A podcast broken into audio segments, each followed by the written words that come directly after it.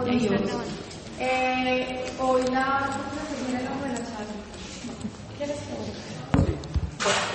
Eh, vamos entonces a comenzar con, con una oración inicial antes de que Andrés, eh, mi querido esposo, les, les, les dé la charla. Y bueno, Padre, yo te pido que desciendas con poder en este momento, que sea tu, tu presencia, tu presencia Señor, esto no tiene sentido si tú no estás acá, Dios, si no es tu presencia, yo te entrego Andrés para que sea el Espíritu Santo dirigiendo cada una de sus palabras. Padre, en este momento yo te pido que te lleves cada palabra, cada pensamiento, que vaya en contra de tu voluntad. Más es de provecho, Señor, más si viene de ti, es tu verdad. Yo te pido que lo conserves y que sea un instrumento, una herramienta en cada uno de nuestros corazones. Padre, yo te pido que nos abras el entendimiento, el corazón para comprender el mensaje que hoy tú a través de Andrés quieres darnos, Dios. Que seas tú mismo escribiendo con tinta indeleble en nuestro corazón, eso que tiene que ser conservado, Señor. Gracias por este momento, gracias porque es gratis, gracias porque no nos persiguen por hacerlo, gracias porque estamos en un país libre donde podemos reunirnos hablar de ti o buscar tu presencia, Señor. Te pedimos que bendigas a Medellín, que bendigas a Colombia, bendiga este territorio, Señor. Y úsanos a nosotros para llevar la paz, para llevar el amor que tanto nos has enseñado Dios. En el nombre de Jesús, amén. Amén. Eh, bueno, muchas gracias eh, a la introducción de mi querida esposa. Entonces muy bueno comenzar a practicarlo porque es difícil bueno. Eh, bueno, realmente eh, muy teso, muy teso, muy teso para mí pues, y para María eh, todo el tema de esta charla. Eh, recuerdo pues el nombre, eh, es la, la idolatría en mis propios planes.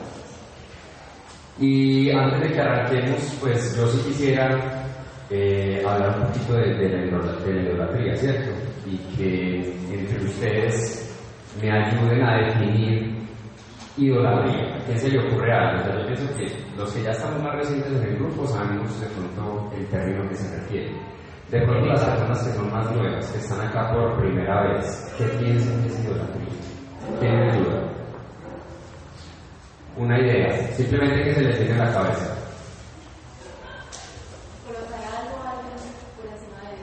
Colocar algo o alguien por encima de Dios. Perfecto. ¿Alguien más? Un ídolo. Un ídolo. Ok, perfecto. Listo. Definámoslo así porque realmente es, es, importante tener claro el concepto para poder darle eh, el norte pues como a la charla. Eh, según la Real Academia de la Lengua, o sea, yéndonos al diccionario, idolatría está definida como adoración indebida que se le da a un ídolo, ¿cierto? Un ídolo es una idealización de algo o de alguien, ¿correcto? Un amor excesivo de alguien o algo. Entonces no está lejano de lo que ustedes en este momento me acaban de decir. Si nos vamos específicamente al término adoración, ¿cierto? Con, cuando ponemos ese término que nos está definiendo el, el diccionario, lo llevamos realmente eh, a lo que es el título de la charla, la idolatría a mis propios planes pues lo primero que a uno se le viene en la cabeza cuando le hablan de adoraciones, pues como, no sé, un altar ¿cierto? Pues en, el, en este tema, con, el, con, los planes, pues no nos estamos eh, refiriendo literalmente a lo que la palabra adoración a uno primero le trae a la cabeza, sino que eh, estamos hablando más de qué lugar, en qué lugar ponemos nuestros planes, ¿cierto? Como les digo, no estamos hablando de sentido literal, sino en qué lugar ponemos nuestros planes. Porque resulta que muchas veces, en muchas ocasiones y situaciones de nuestra vida, eh, nuestros planes parecen tener más estructura que la estructura de Dios mismo. ¿Y quiénes somos nosotros que vagamente nos conocemos para creer que somos más estructura que lo que Dios mismo es? ¿Cierto? Y allí, allí radica realmente el peso del problema, o sea, qué importancia le damos nosotros a los planes. en dónde ponemos sobre todo nuestra confianza. Eh,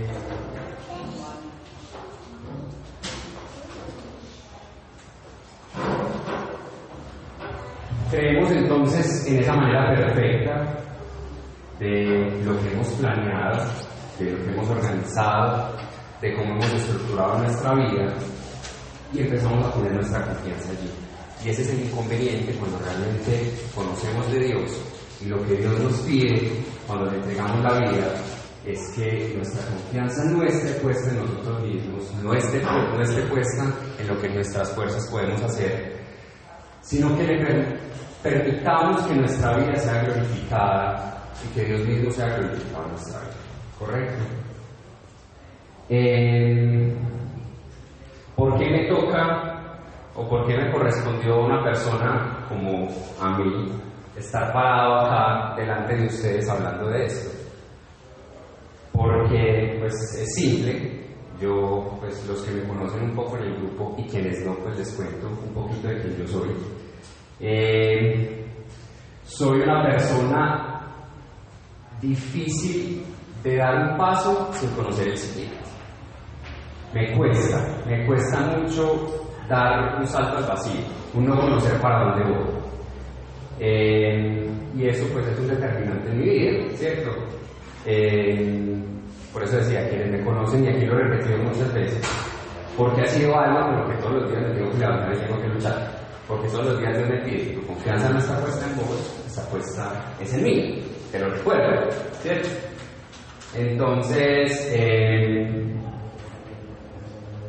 por eso me corresponde a mí, pues el día de hoy, eh, esta charla. Y, no solo eso, sino que durante, no solo por el tipo de persona que yo soy, sino porque en el, último mes eh, realmente han sido bastante los aprendizajes que Dios eh, me ha enseñado al respecto. Y tenía que vivirlos para poder pararme al frente de ustedes y poder compartirlos. Yo les cuento que nosotros pues reunimos en el grupo eh, que llamamos nosotros grupo primario, que no es más pues que darle orden también a lo que, a lo que hacemos acá en el grupo, o sea, definir a quién le corresponde la charla, qué tema, en qué fechas, y algunas sesiones pues de, de, organización que hacemos con el grupo, nos reunimos eh, y en una de las reuniones pues cuando me informaron a mí que me correspondía esta charla, eh, pues cuando me contaron, todos inmediatamente dijeron, uy, no, ese es el tema para Andrés, no, no, no, ese tema pues le toca, o sea, es el tema para Andrés, le cae como anillo al dedo.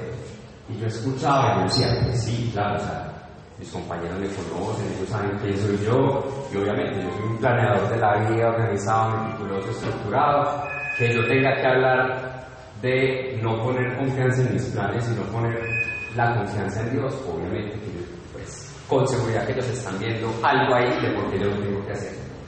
Pero al mismo tiempo yo decía, pero es que el título de la charla dice la idolatría en mis propios planes. Y yo lo siento mucho pues con mis compañeros, pero yo no llevo en este grupo cuatro años pues por nada para yo decir que yo todavía tengo un plan por encima del plan de Dios. Pues, o sea, no. ¿Quién cree pues que yo he tirado estos cuatro meses, estos, estos cuatro años que llevo conociendo de Dios, hablando de Dios y viviendo mi vida en Dios? Pues, idolatría. ¿Cómo voy a poner un plan de Dios mío, pues un plan de Dios que es un plan mío por encima de Dios. O sea, eso en mi vida no pasa. Entonces tenía yo como ese conflicto interno y esa era mi negación. Eh, ¿Por qué mi negación? Porque ese es el primer síntoma para definir si realmente hay una idolatría con nuestros planes. Esa es la primera característica. Entonces lo entendí. No reconocer que realmente había una idolatría en mis planes eh, eh, realmente pues era, era el por qué yo tenía que estar acá. ¿Y por qué? Porque es difícil reconocerlo. Porque a lo largo de nuestra vida y llegamos a conocer de Dios, eh, cuando llegamos a conocer de Dios no llegamos a cero kilómetros. O sea, hemos tenido usualmente experiencias en nuestra vida, nos hemos desarrollado con nuestro entorno, eh, no sé, de X o Y motivo, nos hemos relacionado con otras personas de X o Y motivo, de X o Y forma, y todo eso hace parte de, de nuestra experiencia, de quiénes somos, de todo lo que estamos recorriendo en el transcurso de la vida. Y eso va sumando, eso nos va sumando, eso es experiencia, eso es vivencia.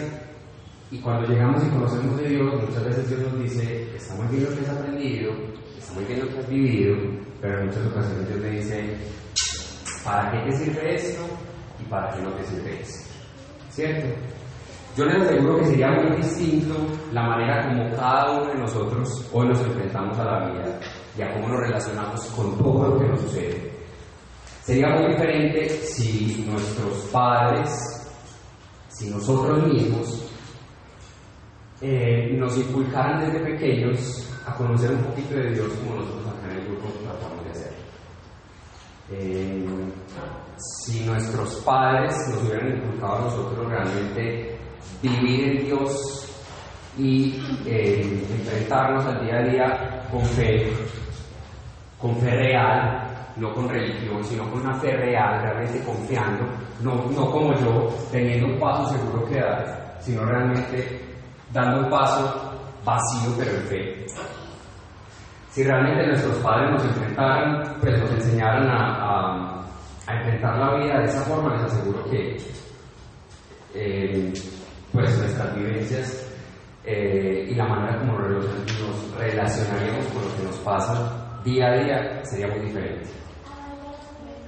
Eh, ¿Por qué les cuento esto? Porque cuando llegamos a Dios, todas esas vivencias y experiencias propias y las vivencias incluso de nuestros padres suman mucho. Y suman porque generan en nuestra mente cierto tipo de fortalezas. Fortalezas que al momento en que Dios nos dice hay que derribarlas, son difíciles de derribar. Entonces, voy a hacer aquí una, una, una analogía de cómo se generan y cómo se crean esas fortalezas eh, en la mente de nosotros y por qué es difícil derribarlas. Que sea aquí ingeniero civil, arquitecto, tal vez me, me entenderá pues como en, la, en este cine que voy a hacer. Eh, pero básicamente una fortaleza, pues como su nombre lo indica, como que es fuerte, tiene la palabra fuerte, entonces es algo que es difícil de derribar, eh, fácil de construir, pero difícil de derribar. ¿Y cómo se construye una fortaleza? Eh, lo primero es que para soportar esa estructura tiene que haber unos cimientos, ¿correcto? ¿Qué son esos cimientos en la vida de nosotros? Básicamente son las experiencias, las herencias eh, que arrastramos y que cargamos de nuestros antepasados, de nuestros padres, de nuestros abuelos. Todo lo que son herencias generacionales son los cimientos de, nuestras fortalezas mentales, ¿correcto? que están, que está sobre un cimiento, sobre lo que es la base, unas columnas, ¿correcto? ¿Qué son esas columnas? son las experiencias de nuestros antepasados, sus pecados, sus herencias, pues las columnas son las experiencias propias que a lo largo de la vida nosotros recogemos. Entonces vamos sumando cimientos, experiencias eh, ajenas, pero de nuestros antepasados, columnas, experiencias propias. Y luego esas columnas vienen precisamente amarradas con unas vigas de amarre. Se sostienen, esas columnas se sostienen una a otra eh, con unas vigas de amarre. ¿Qué son esas vigas de amarre? Son las heridas emocionales que esas experiencias propias de nuestra vida han generado, ¿cierto? Y es lo que sostiene esas, eh, o sea, esas columnas. Las, man, las, mantienen completamente derechas, esas vigas de amarre. Luego, para ya cerrar la estructura que hay, unas paredes. Y esas paredes son básicamente grupos de demonios que saben realmente cómo utilizar esa estructura que hay en tu cabeza en tu contra. Eh, les cuento esto porque lo voy a llevar a mi, vamos a hacer esto un poquito testimonial. En, en mi caso, Esas, esos cimientos fueron las herencias que de la familia de mi padre yo vi. Por alguna razón que, pues hasta el motivo Dios, hasta el momento Dios no me ha permitido conocer, pero los cimientos de mi fortaleza eh, son el temor y la intimidad. ¿Por qué?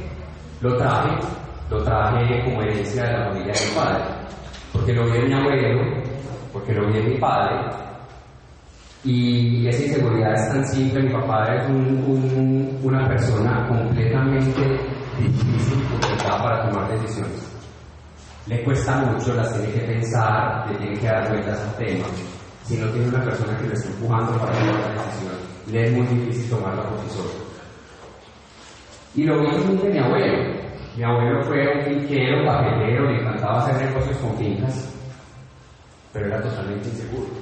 Y hacía el negocio, tenía la persona y cuando ya le estaban entregando la plata, se quitaba. Porque no sabía si yo estaba vendiendo por lo que realmente le decía la finca. Y así fue con todas las fincas que tuvo. Siempre había inconvenientes porque firmaba papeles, o, o, o que en ese momento era, eh, todavía se hacían los negocios de palabra, y mi abuelo ya cuando iba a recibir dinero se quitaba, porque era totalmente temeroso. Esos son los cimientos de mi fortaleza y ya les cuento por qué, pues porque les pongo como el ejemplo como evidencia propia. ¿Cuáles fueron eh, las columnas o cuáles son las columnas en, en mi fortaleza? la aversión equivocada. Con mis experiencias de la vida, yo generé una aversión equivocada. Aversión a cometer errores.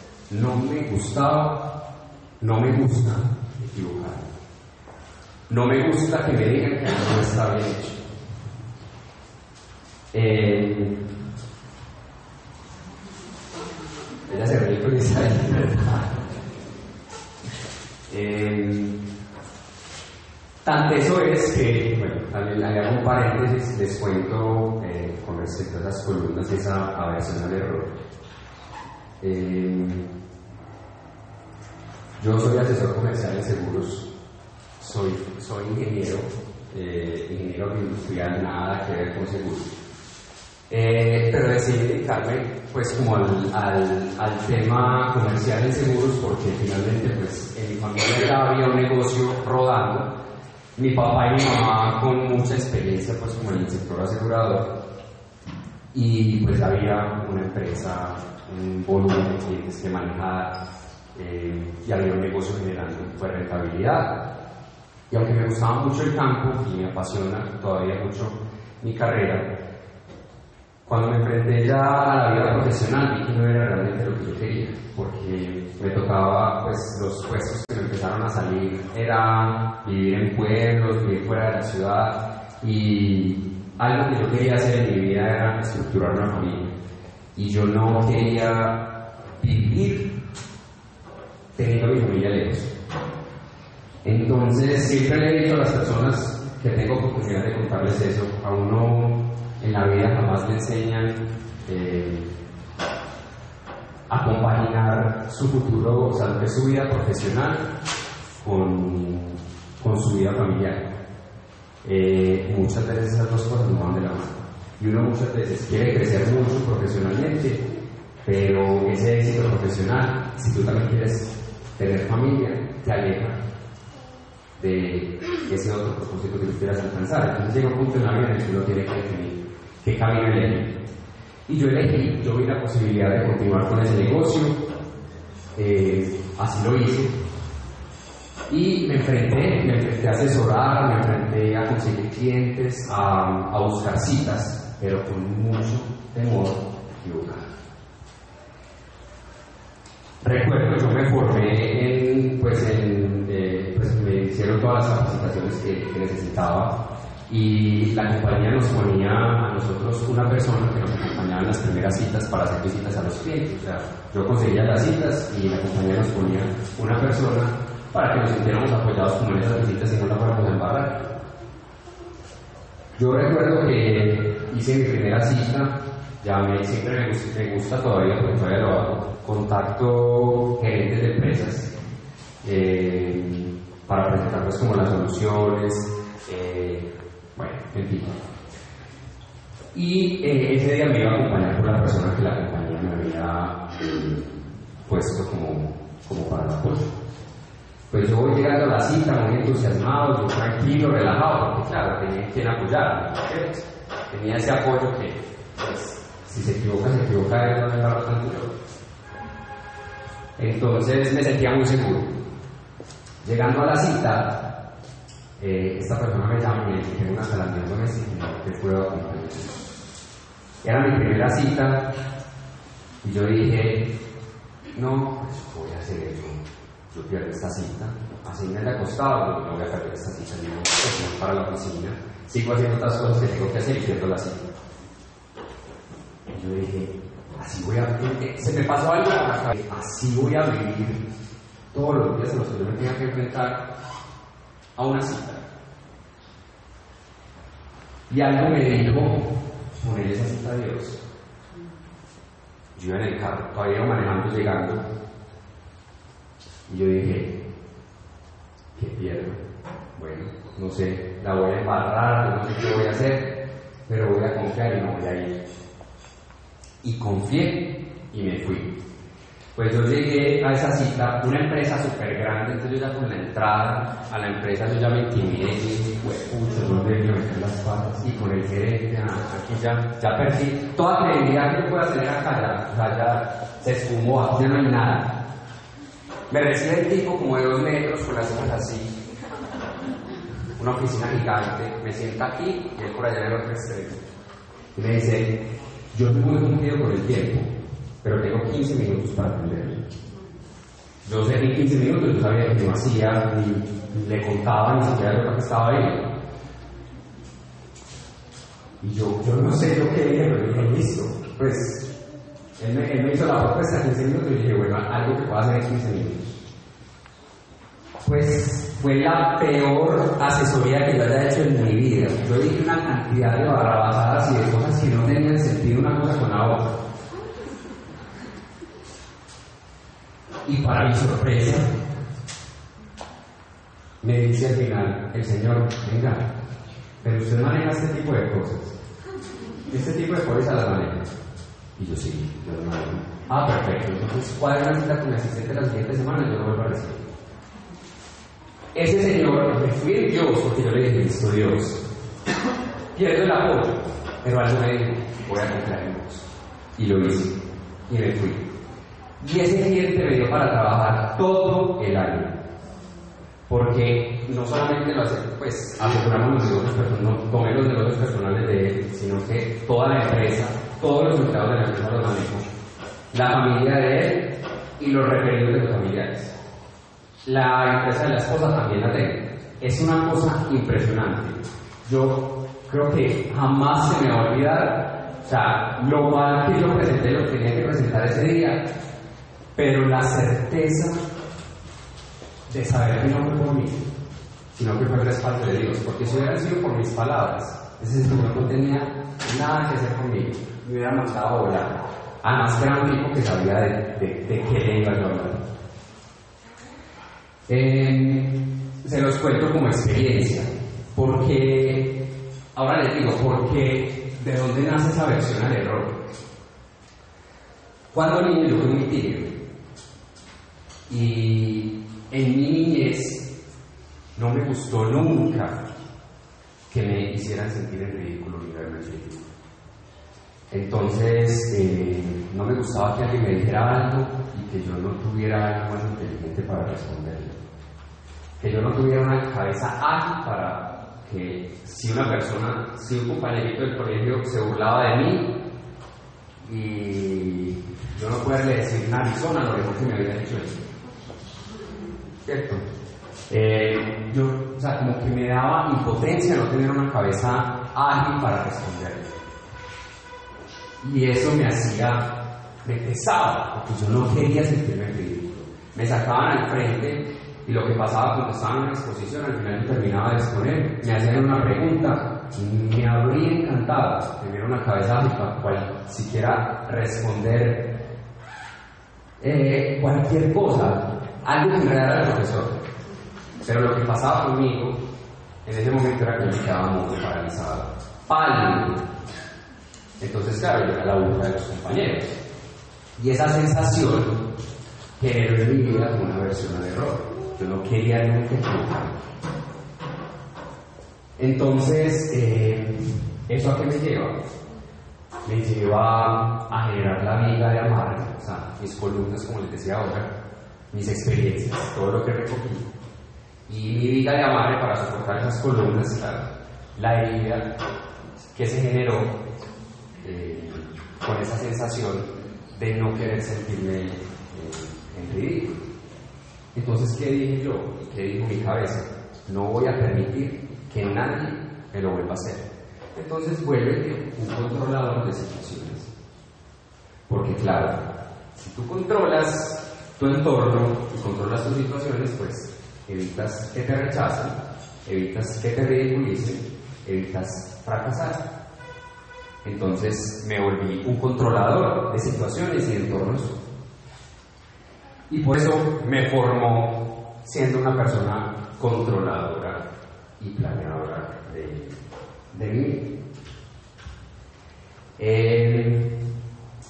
Eso es lo que pasa con las fortalezas mentales. Y como les decía, son difíciles de derribar, porque Dios no quiere que nosotros tengamos control de situaciones. Además las personas que controlamos y queremos controlar todo, siempre estamos cansadas.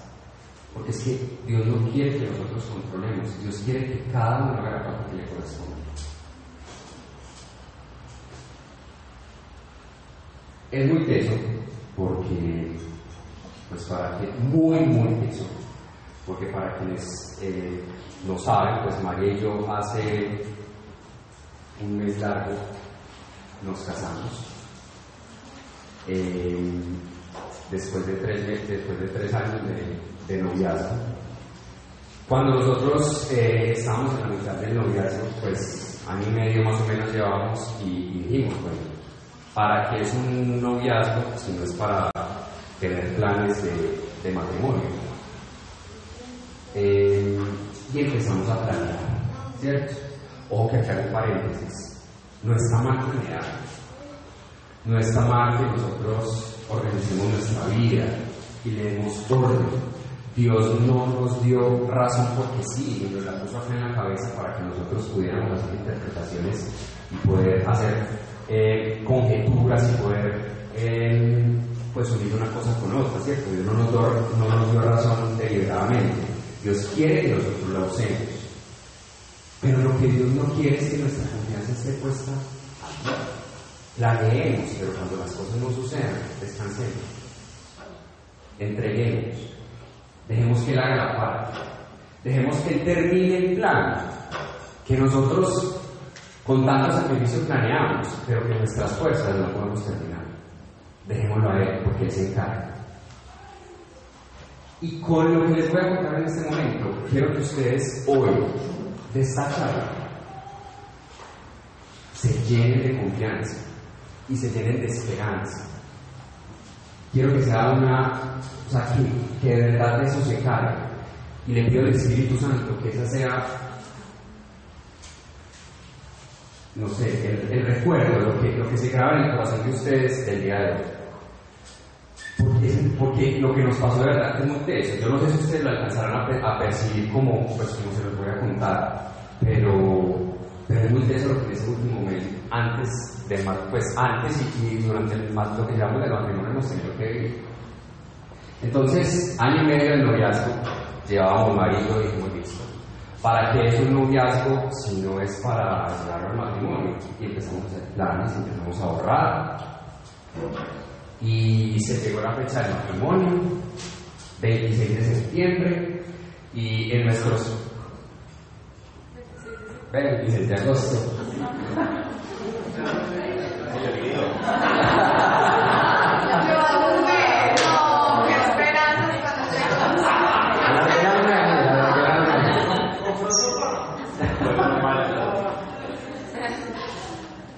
Bueno, en esos planes con ese dinero pues estaba cubrir la luna cubrir los gastos de arriendo, comprar cosas de la casa porque los dos, ambos salimos de la casa sin nada, sin absolutamente nada.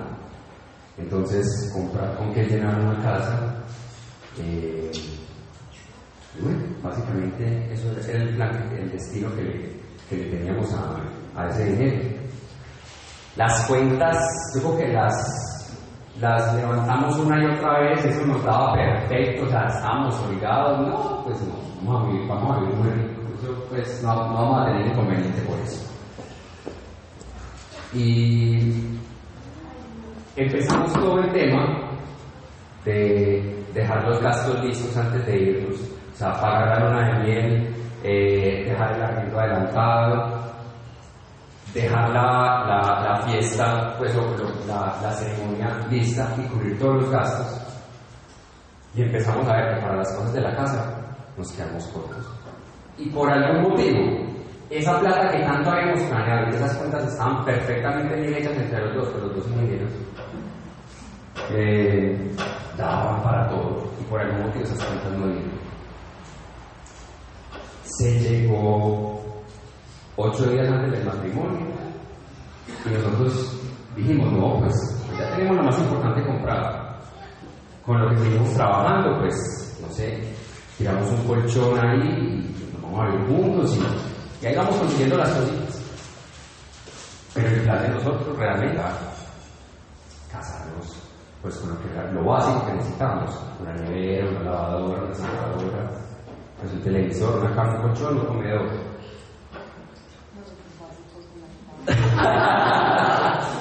Eso queríamos. Pues eso, eso. Era el plan de nosotros. Todo daba hasta la- lo básico. La secadora. Una secadora que no hay todo demás. Ese era el plan, con secador y todo. Pues es muy eso porque hasta el último día del matrimonio, nos casamos el 26 de agosto, el 25 de agosto recibimos la última llamada para entregarnos el último regalo que nos iban a dar. Por la mañana nos dijeron, y escoge el comedor, escójalo usted, que yo se lo regalo. Y así pasó con la nevera, con la lavadora, con la secadora, con el colchón, con la cama, con el televisor. Todo. A nosotros todo nos lo regalaron. Sí, estaba en nuestros planes. Nuestro dinero no lo pudo eh, comprar. Pero el plan de Dios era diferente. El plan de Dios era Él quería que nosotros realmente entregáramos la situación. Nosotros planeamos, dijimos, esto queremos. Entregamos la situación, incluso diciendo, no, lo seguimos, lo, lo seguimos alcanzando con el tiempo. Y Dios es tan, tan bonito con nosotros que nos lo entrega. Y no cualquier cosa fue. Por eso les digo, no cualquier cosa. Nos entregó la nevera que queríamos, la lavadora y secadora que queríamos, la cama, el colchón y un televisor que no esperábamos hasta nos regalaron. La gente nos decía, usted no tiene nada en esa lista de novios. Y nosotros decíamos, no, pues es que ¿qué necesitamos? Las cosas de la cocina, pues no sé, un tendido. Jamás pensamos en poner ese, tipo de cosas en la lista. Y ni siquiera estaba y nos lo regalaron. Eso fue una cosa increíble. Primer aprendizaje que Dios en ese último mes a mí me enseñó con respecto a mis planes. Yo había planeado, pero realmente Dios quería glorificarse en nuestra vida y que nosotros le diéramos el valor a Él y que no nuestra confianza estuviera puesta en ese plan, en ese plan de alcanzarlo todo con ese dinero tan que tan perfectamente habíamos destinado en ese plan. Segundo aprendizaje, nos vamos para la luna de miel. Arrancamos muy contentos y tenemos nuestra primera pelea al otro día de casados. Gracias. Estamos en el aeropuerto. Ah, bueno, eso empieza desde antes. Eh, yo obviamente, yo organicé todo de la luna de miel porque pues María conociendo me dijo, "Ve, para lo que el viaje que vamos a hacer, lo dejo en tus manos, a encargarte cronometrar todo, tiempos, espacios, desplazamientos, todo. Hacia luego, yo no quiero saber nada, yo lo hice. Le di vueltas tres veces y todo lo revisé perfectamente y todo encajaba y no tenía que haber ningún error en esa planeación. Empezamos nosotros uno de los vuelos, pues viajando en uno de los vuelos que teníamos, y bueno, cambios de horarios, toda la cosa. Sí, a la hora. Entonces empezamos nosotros con cambios de horario, y todo lo demás, íbamos para Europa. Eh, vamos en el avión y María me dice, pásame los boletos de abordaje que no quiero mirar una cosita. Me toca insistir por ahí tres veces para que yo se los pasara, pero finalmente se los pasé, como diciendo, qué rabia, pues, se escucha todo lo que lo cuadradito, pero bueno. Ella me decía, amor, yo creo que nosotros vamos a llegar con un poquito de tiempo a todos. Y yo es como una vocecita aquí que me hablaba, pero yo decía, si yo supiera todo lo que yo hice con eso, no hay forma. Yo decía, María, no hay forma. Yo compré un paquete redondo de vuelos y como es una misma aerolínea, no vamos a tener inconvenientes porque pues, si por algún motivo hay un retraso en el vuelo, yo no sé ni que obligatoriamente un vuelo. Pero es la primera vez que yo viaje, decía yo. Muy orgullosamente. Eh, llegamos a la escala que teníamos que hacer. Llegamos a una fila por ahí de 400 personas, teníamos que pasar pues, todavía por seguridad, nos tocaba una cantidad de trámites al aeropuerto. Y yo empecé a ver que la fila no avanzaba, no avanzaba, no avanzaba, y entonces me miro el reloj y miro yo el, el, el de abordaje y yo dije, María tenía razón. Vamos tarde. Y me empieza a coger una palpitación. Voy a buscar a qué agente le hablaba para que me dejaran pasar la esa fila de 400 personas y poder estar allá adelante. Me dio ahí a tres personas pues que, que les puede pasar ahí antecitos, pero realmente fue poco la gestión que pudimos hacer porque ya se me había cogido ya cuando, ya cuando estábamos, ya había pasado mucho tiempo. Pues resulta que todo el trámite que teníamos que hacer nos llevaba mucho más de una hora, nosotros habíamos llegado solamente con una hora pues, de tiempo, menos de una hora de tiempo para, para todo en el aeropuerto. Teníamos que pasar por seguridad, teníamos que recoger las maletas, llevarlas nuevamente al counter, volver a hacer check-in porque viajábamos con otra, con otra, con otra aerolínea, pues nos, nos embarcaban, aunque era un paquete redondo, pues nos embarcaban con otra, con otra aerolínea. Teníamos que volver a hacer check-in y de ahí teníamos que coger un bus que nos llevara nuevamente al terminal. Eso al terminal de salida realmente del avión. Eso, pues, en una hora realmente no lo hacíamos. Pues preciso, el avión nos dejó, yo me lleno de ira y de orgullo, porque pues, finalmente no había escuchado a María que todo el vuelo, si en el vuelo yo hubiera caído en cuenta lo que ella me estaba diciendo, hubiera escuchado mi corazón. La ayuda idónea que ella es conmigo. Eh, si realmente la hubiera escuchado, pues seguridad que eso no hubiera pasado. Nos tocó pasar entonces una una noche en Washington, para mí fue la peor noche porque además era, para mí era como el problema más grande, se me llenó la cabeza porque yo no podía creer que algo dentro de mi plan me hubiera fallado y que yo tuviera que cubrir costos adicionales de una noche, de una noche de alimentación porque la aerolínea ni siquiera me quiso responder por, por la demora porque supuestamente ellos me llevaron a tiempo. Llegamos a la ciudad de Washington y mañana empieza a desempacar la maleta y a preguntarle dónde están las cosas de ella. Porque, me devuelvo un poquito, cuando nos fuimos a ir para allá, yo le dije, déjame todas las cosas listas en tu casa, que yo, yo me encargo, yo me encargo de empacar la maleta. ¿Por qué? Yo no voy a... Entonces, eh, déjame turístico que se me cayó el pantalón. Y así fue, ya me hizo caso.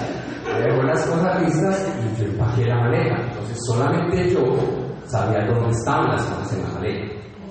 Además, ¿por qué? Ya ahí hago, eh, recuerdo un poquito lo que les decía ahorita con, las fortalezas. Son cosas que arrastramos de la casa. En mi casa, las tres mujeres de mi casa, mi mamá y mis dos hermanas menores, eh, tienen una actitud muy distinta, no rara, es diferente a como es María. María es una mujer eh, muy activa y en mi casa las mujeres son realmente más pasivas. Entonces en mi casa teníamos un viaje nosotros y mi papá decía, sáquenme las cosas que yo se las empaco. Y llegábamos donde teníamos que desempacar y alguien preguntaba, ¿dónde estaba tal cosa? Y le tenía que preguntar a mi papá, mi papá decía, desempacaba, porque ella no metía la mano en la maleta. Entonces, lo mismo hice yo, lo mismo quise hacer yo.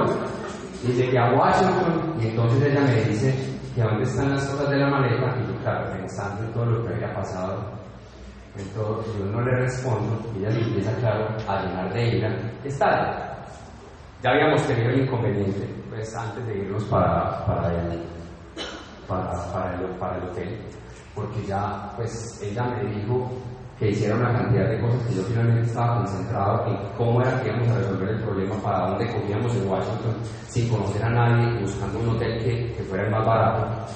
Entonces yo concentrado aquí haciendo esto y hablando, hablando, hablando, aquí. Y entonces, obviamente, yo me ajusté con ella y eso se volvió pues la pelotera más impresionante, tanto que me dijo, pedí mi pasaporte que yo lo dejo para. Y se salió del aeropuerto. y nos quedamos sentados, yo de espaldas y ella de espaldas.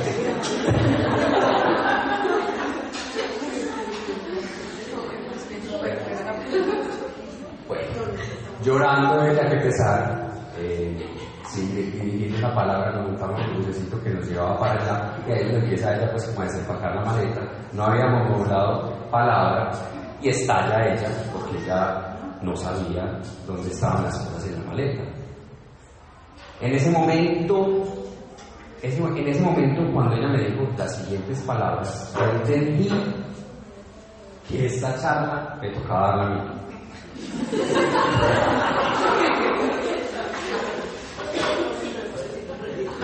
porque eh, ella me dijo, no sé ni siquiera por qué, pero en mi cabeza fue claro, yo dije, algo me está enseñando Dios con esto, con la planeación, algo me está enseñando Dios. Y ella me dice, Andrés, yo no soy como tu mamá, yo no soy como tus hermanas, yo no quiero, yo no soy una persona pasiva, yo te quiero ayudar. O sea, yo quiero que nos empaquemos una maleta, la empaquemos juntos yo, la noche anterior al matrimonio, pues empacando las maletas de los dos y todo lo demás, yo me acosté súper trasnochado para el otro día madrugar. Nos tocaba madrugar a las 6 de la mañana. Y yo me acosté súper trasnochado, empacando y dejando todo listo del viaje. Entonces ella, pues, claro, se acostó a las 7, 8, no. Ella me dijo, yo no quiero que vos tengas que hacer eso toda la vida. Yo quiero de verdad ayudarte y apoyarte. Yo te puedo ayudar a empacar la maleta eso no me lo dijo así con la...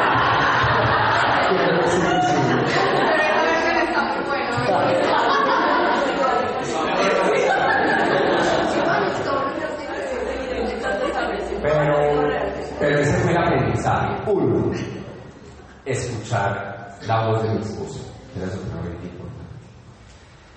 Eh, dos, entender que finalmente listo, una noche más, una noche menos, el dinero no es mío, porque no disfruto de este momento y de esta situación que tenemos que vivir? Me costaba, de verdad que me costó mucho. Dos horas antes de venir me empecé a disfrutar.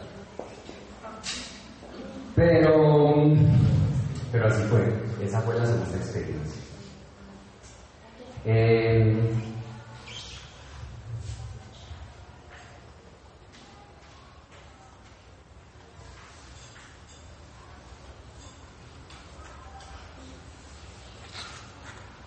salté algo. Antes de esa tercera experiencia, eh, ocho días antes del matrimonio, la sorpresa. Claro, las cuentas muy holgadas y todo lo demás, ocho días antes, sin justa causa, María se queda sin trabajo. Nosotros, los planes de nosotros eran regresar de la luna de miel y casi volver a salir para la segunda. porque en las, estábamos tan en las cuentas que todo daba por la fidelidad al día siguiente. Nos sentíamos pues plenos y que nos ganáramos pues el super salario. No sé por qué sentíamos que nos iba a tanto la plata, pero bueno. Eh, de verdad que estábamos olvidados en eso. Eh, María recibió la noticia de su despido, no con tanta, eh, o sea, ya sí se, fue un estrujón grande para ella, le costó asimilarlo. Para mí fue un poco más fácil, pero realmente Dios tenía que enseñarme, porque yo incluso dándole voz de aliento a María, que que la confianza que nosotros tenemos está puesta en Dios, y hablé muchas cosas, me senté con ella, le daba tranquilidad, pero realmente yo pienso que Dios decía, todavía me falta enseñar, porque estás contando con unos ahorros, con ese apoyo que yo tenía por ahí guardaditos. Entonces todavía tenía el apoyo y esa ancla de ese era el paso firme. Pues claro, yo tenía el paso firme reservado, pero eso es algo, miren, es algo tan innato, es algo que está tan atrás, tan fortalecido acá que uno ni siquiera sabe. Entonces yo estaba muy tranquilo. Y yo asumí el tema del despido de ella, pues pienso que de una manera tranquila, pues no me dio tanto susto. Yo dije, no, pues si Dios pone esto y Dios nos ha regalado lo que nos regaló con la casa, pues no nos va a dejar tirados con, todo lo demás.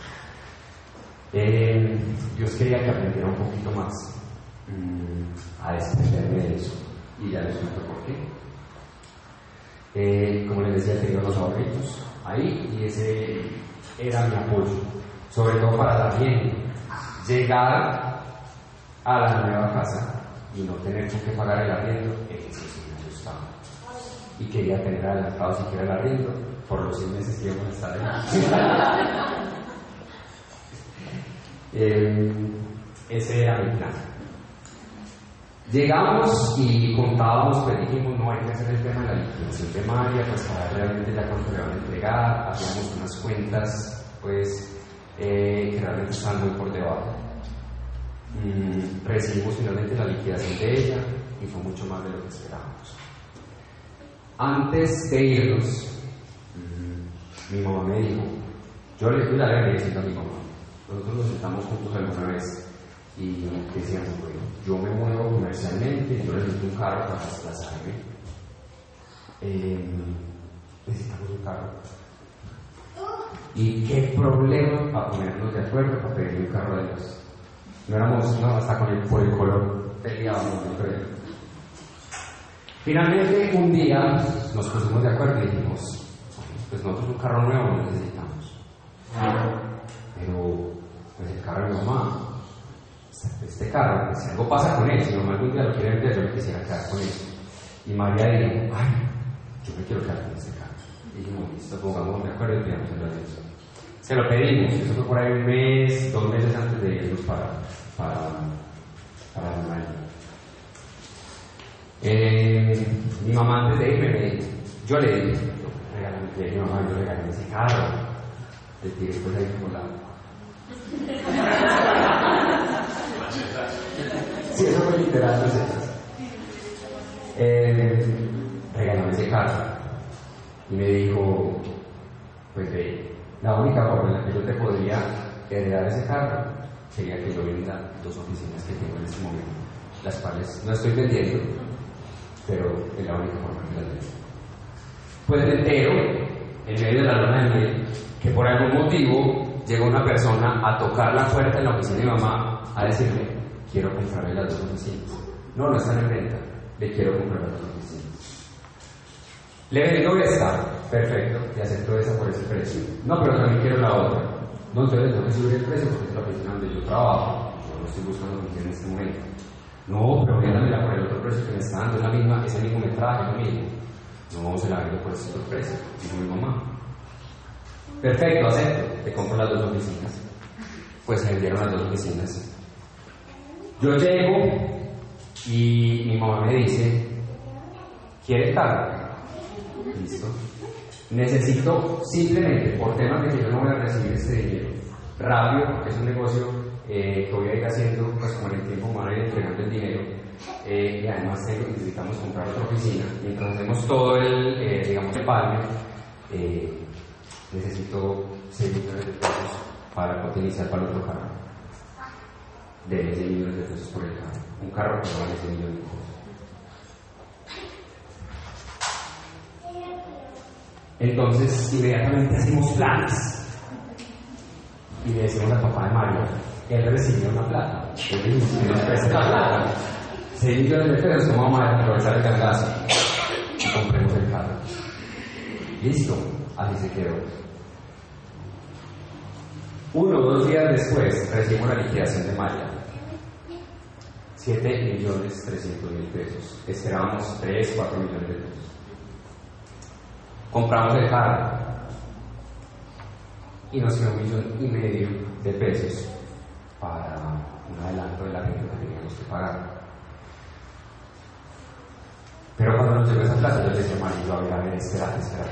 Vamos de verdad a comprar el carro, no es mejor que tu papá nos preste la plata y con esto adelantamos lo del arriendo, pues tenemos el arriendo seguro. Para era impresionante soltar el arriendo. Hay que diezmar sobre esta plata, o sea, tenemos que diezmar ya, me decía Mario, yo decía, no, no, no, espérate, espérate, tiene tiempo de 15 días. Pero espérate, cuadremos las cuentas que, que necesitamos. Yo no me voy a quedar con la plata, 10 menos, pero cuadremos primero las cuentas que necesitamos. Organicemos y planeemos esto bien. No, no, no, no, esa es la plata del carro. Si Dios nos dio esa plata, es la plata del carro. Y yo dije, ay, yo no sé qué vas a hacer conmigo, Luis. La plata del carro. Yo, me costó, aunque yo sabía que Dios lo había puesto ahí, me costó desprenderme de esos 6 millones que no fueran para la vida, que no fueran para Recibimos el carro. Yo sorpresa, ya el carro había que hacerlo. Pues asumí la cuota del seguro. Recibir, hacerle la técnico mecánica. Eh, al otro día, el 1 de octubre, el, 1 de octubre, el SOA. Más gastos. Y yo con ganas de guardar para la niña. Yo le, y había una cantidad de cositas que necesitábamos todavía por pagar. Y yo sin quererme desprender de eso.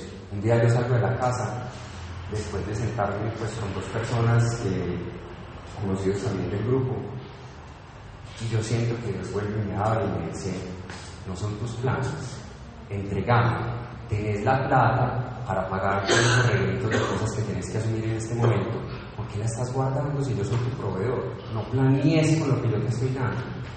Te estoy entregando y te lo estoy poniendo ahí. Mira para atrás. Te entregué las cosas de la casa. Te estoy entregando un carro. ¿Sí? Mira todo lo que he dado y es un material. Eh, no planees más con el tema.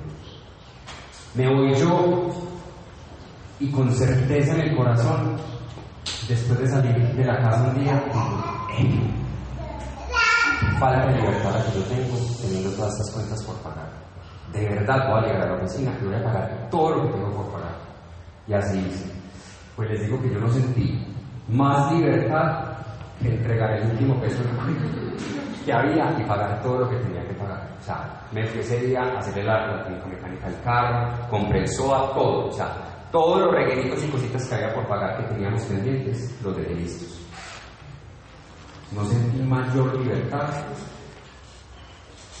que quedarme sin, sin eso que yo estaba guardando para, para vida. y justo ese día mercamos en libertad, mercamos y compramos un montón de cosas ya en libertad porque pues ya era no guardemos plata por miedo a que Dios no nos vaya a responder, sino lo que necesitemos gastemos.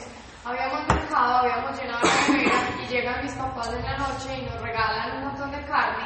Literal Dios dice que bendice hasta que sobreabunde, pues en esa el mercado de la casa sobreabunda y es impresionante. Es verdad. Y ahí no termina la historia, porque no terminamos de recibir, viene la cerecita del pastel. Nos, dos días después del carro, de haber pagado todo, nos damos cuenta que María tiene un retraso.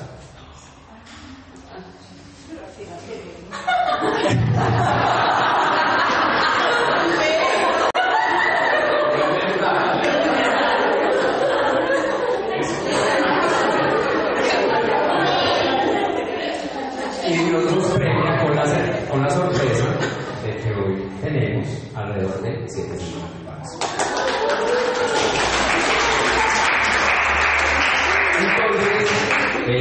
Muy difícil. Los primeros días fue difícil asumirlo porque de verdad no lo esperábamos. No estaba en los planes para nada, mucho menos con tantos cambios, mucho menos si yo tener un arriendo sobre el cual yo me pueda pagar. Y ahora no solamente me toca trabajar con dos, sino con tres. Eh, entonces es muy teso, porque yo ahí definitivamente mis planes no sirvieron para nada. Para nada.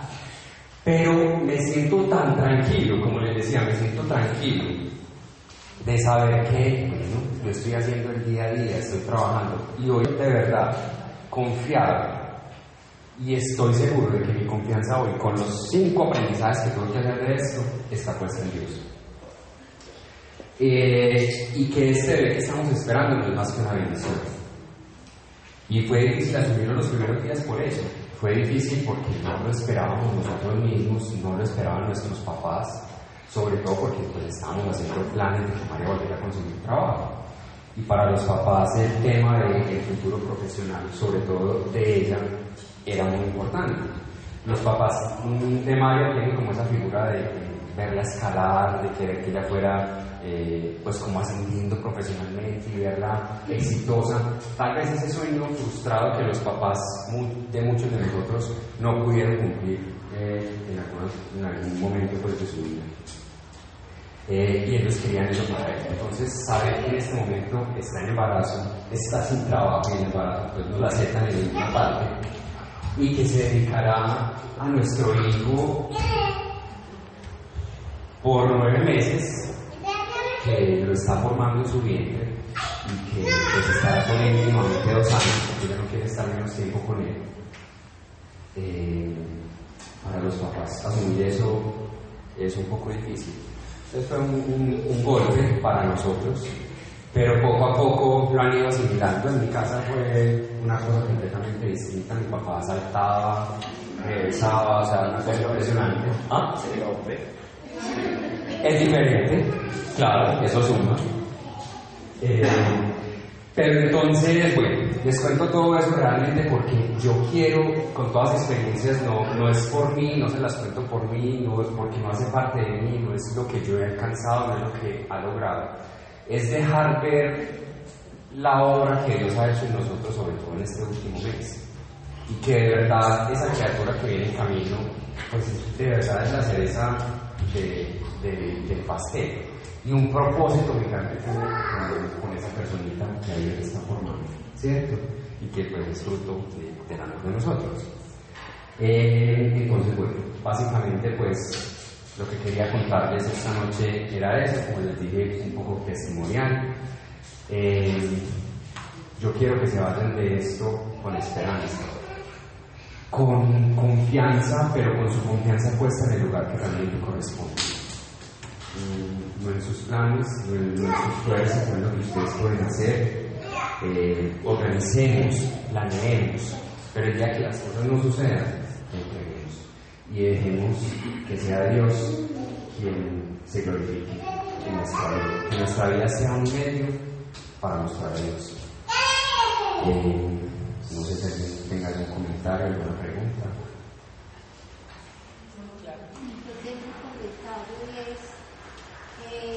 ustedes empiezan una carrera muy importante que es la unión matrimonial y, y conservar esa unión por toda la vida si es posible, porque eh, en la convivencia es cuando usted conoce realmente a la persona y eh, todos tenemos falencias, o sea, tenemos cosas buenas, pero también tenemos nuestros defectos.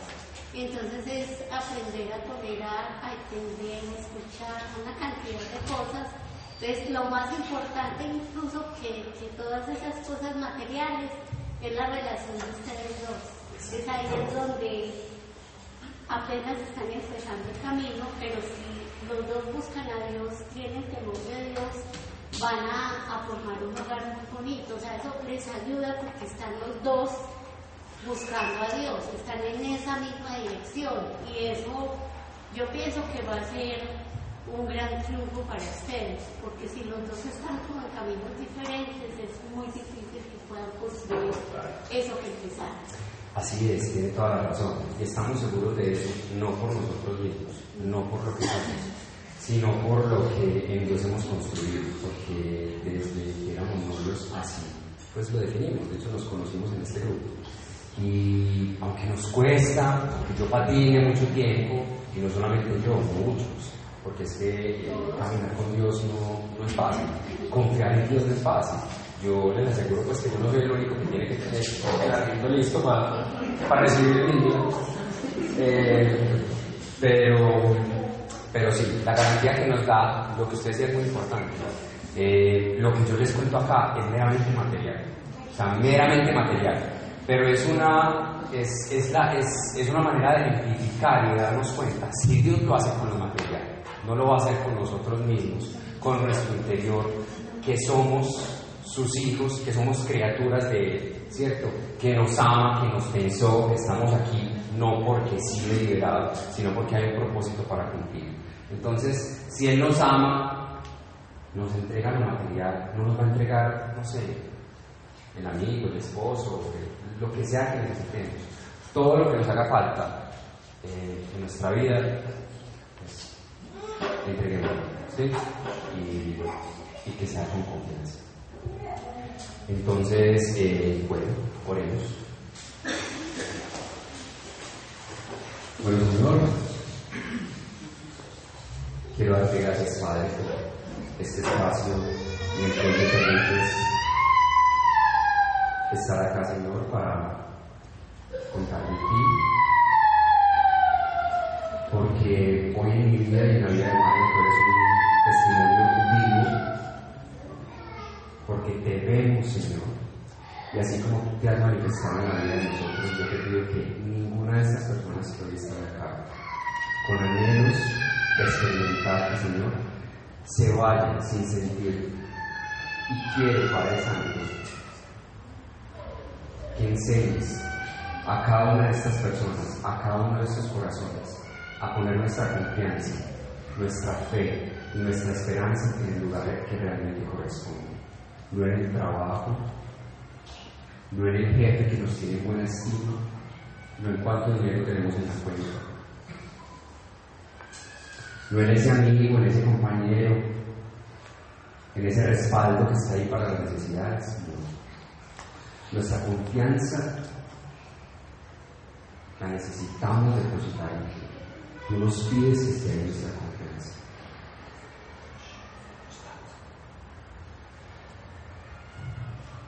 Te entrego, Señor, cada una de las familias, cada uno de los corazones, para que tú los tomes y los bendigas. En el nombre de Jesús. Amén.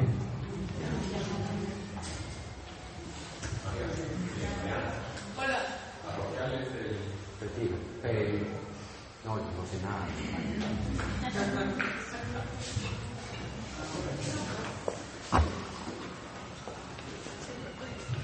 Hola.